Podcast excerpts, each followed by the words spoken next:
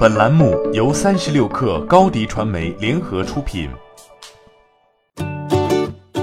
本文来自三十六氪作者罗雅涵。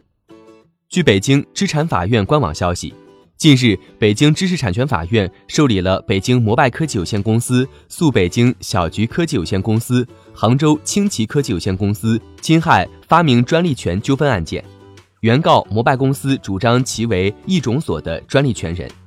该发明专利于二零一五年十二月六号申请，于二零一八年九月十一号予以授权公告。摩拜公司称，两家被告在滴滴 App 上提供的青桔单车和小蓝单车使用了受到一种所专利保护的马蹄形锁具，要求赔偿二百万元侵权损失。大环境垮塌，昔日领先者的一举一动都令人玩味，因为一个零部件的相似把同行告上法庭的行为，看上去像是小题大做。然而智能锁这东西并非普通零部件那么简单。摩拜单车对于自己的智能锁一直很骄傲，作为核心产品的一种，智能锁在摩拜官网被提到了和经典版清奇一样的高度。根据 E D N 电子技术论坛上的一篇长帖分析，摩拜单车车锁内部结构包括中心控制单元、无线移动通信模块 二 G、 机电锁车装置、电池、动能发电模块、充电管理模块、车载加速度计等。另外，摩拜的智能锁在一开始就支持 G P S 定位。单从其硬件设施来看，摩拜的骄傲是有资本的。抛开技术本身， ofo 的简易电子锁并非欠考虑。事实上，这正是其市场策略的一部分。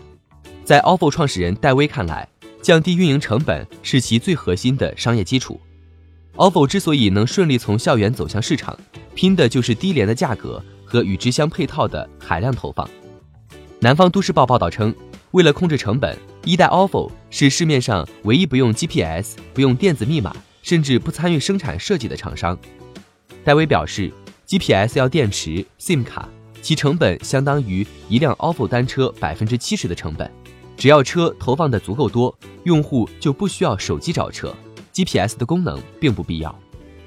据新财经消息，目前摩拜严格按照饱和城市只置换不新增的原则，把精细化、智能化运营当作工作重点。